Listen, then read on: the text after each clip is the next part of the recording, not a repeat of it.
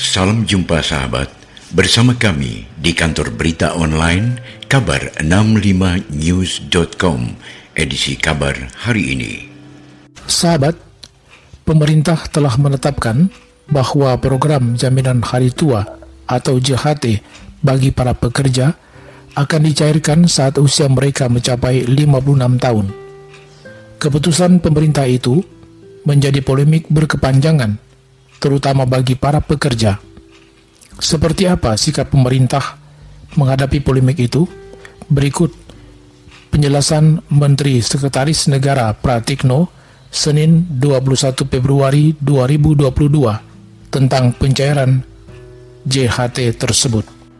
Bapak Presiden terus mengikuti uh, aspirasi para pekerja dan beliau memahami Eh, keberatan dari para pekerja terhadap peraturan eh, Menteri Tenaga Kerja nomor 2 tahun 2022 tentang tata cara dan persyaratan pembayaran jaminan hari tua.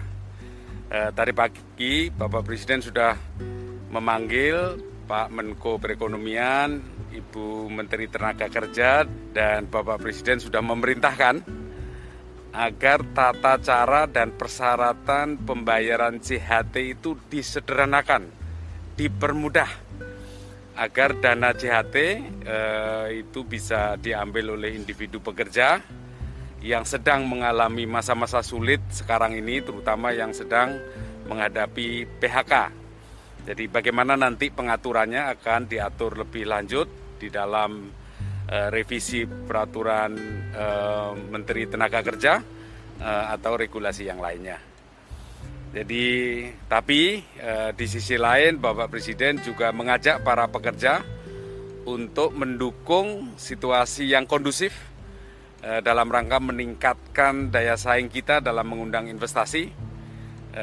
Ini penting sekali dalam rangka membuka lebih banyak lapangan kerja yang berkualitas. Demikian kabar hari ini. Kita akan jumpa kembali pada kabar-kabar lainnya di lain waktu dan lain peristiwa.